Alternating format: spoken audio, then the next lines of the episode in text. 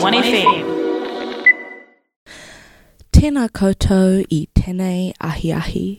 This is your Radio 1 Irirangi Kotahi news headlines for Tuesday, the 29th of September.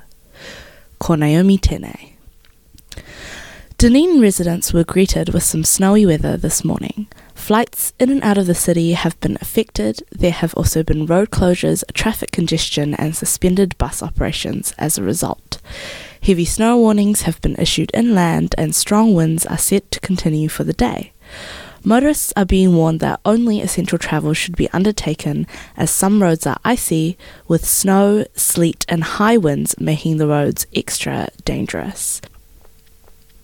TVNZ's Young Leaders debate aired last night with representation from ACT's Brooke Van Velden, Green's Chlöe Swarbrick, National's Simeon Brown, Labour's Kiri Allan, and New Zealand First's Robert Griffith from Dunedin. During the live national debate, Griffith noted that he is against affirmative action pathways for Māori and Pacifica, a super hot take considering the controversy that Otago's medical faculty has recently stirred up regarding proposed changes to the affirmative action pathways.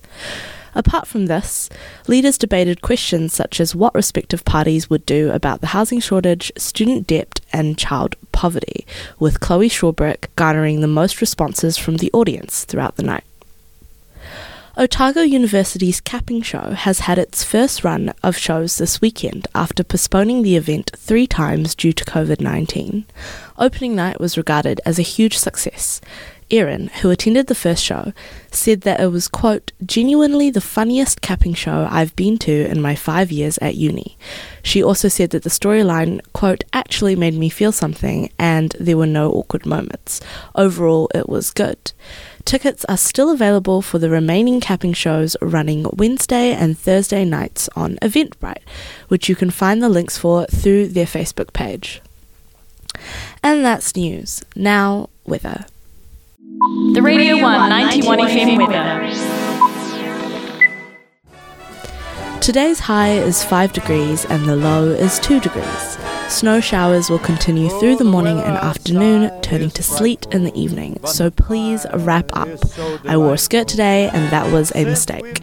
Strong winds continue throughout the day up to 90 kilometers an hour, and tomorrow we will see sleety showers with a jump in temperature to 11 degrees, turning to a fine afternoon. Lights are turned down low. Let it snow, let it snow.